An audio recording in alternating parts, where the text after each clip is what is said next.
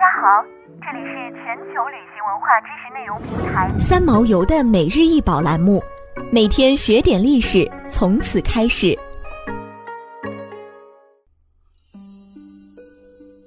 每天学点历史，从每日一宝开始。今天给大家分享的是圣母污染原罪之冠。圣母污染原罪之冠又被称为安第斯山脉之冠，牙冠高三十四厘米，体径三十三点四厘米，重二点一七千克。圣母无染原罪之冠是由十八到二十二克拉黄金制成的，上面有四百五十颗祖母绿，最大的祖母绿称为阿塔瓦尔帕祖母绿。这块祖母绿是一块十五点八毫米乘以十六点一四毫米的巨型石头。这块祖母绿原本可能属于印加皇帝阿塔瓦尔巴。一五三二年，西班牙侵略者弗朗西斯科·皮萨罗抓获阿塔瓦尔巴时，从他手中夺走了这块祖母绿。圣母污染原罪之冠于公元一千六百到一千八百年期间在哥伦比亚制造而成的。一九三六年。王冠被卖给了一位美国商人，从此王冠就留在了美国。截至二零一五年十二月，这顶王冠归纽约大都会艺术博物馆收藏，现在大都会艺术博物馆第五大道的八百九十九号画廊中展出。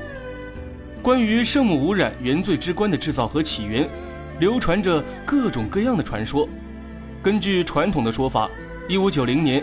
波帕扬市并没有像其他城市一样爆发毁灭性的天花，人们为了感谢此事，便制作了圣母无染原罪之冠。但是，一位名为克里斯托弗·哈托普的珠宝专家，曾在1995年纽约克里斯蒂拍卖行的一场拍卖会上检查过这顶王冠。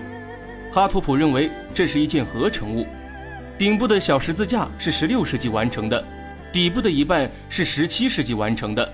交叉的拱门是十八世纪完成的，大概是因为在十五世纪前，美洲大陆本土历史发展了几千年，并形成一个丰富复杂的淘金与冶金系统。十六世纪，西班牙人踏足南美洲，他们将这里的很多黄金作品带回去，重新融化冶炼，制作成新的黄金作品，而这些新的黄金作品则用于西班牙和美洲的新宗教和世俗领袖。圣母污染原罪之冠，在波帕扬市的圣周庆祝活动中有着悠久的使用历史。通常，它被用来装饰波帕扬大教堂里的圣母玛利亚圣像上。直到康塞普西翁修道院在寻求教皇的许可后，1914年获准后，王冠才在20世纪初被出售，并且将资金用于慈善目的。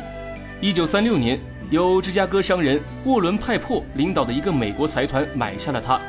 派珀说。王冠将被拆分，珠宝将被单独出售，但是这并没有发生。相反，在接下来的几十年里，王冠只是偶尔展出，尤其是在1937年的底特律，当时通用汽车公司在新雪佛兰车型的揭幕仪式上便使用了它，并且在1939年的纽约世界博览会和在1959年在皇家安大略博物馆上，王冠都在展览中展出过。1995年的拍卖中，王冠并未售出。之后，王冠被保存在纽约。二零零九年十月至二零一零年一月期间，印第安纳波利斯的艺术博物馆举行了一场名为“神圣的西班牙：西班牙世界的艺术与信仰”的展览。王冠在展览中被展出。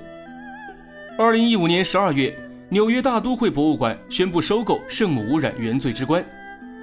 作为圣母神圣女王的象征，圣母污染原罪之冠被金色的藤蔓环绕着。藤蔓上镶嵌着花朵形状的翡翠串，象征着它的纯洁。冠冕的顶部是帝国的拱门和一个交叉承载的球体，象征着基督统治世界。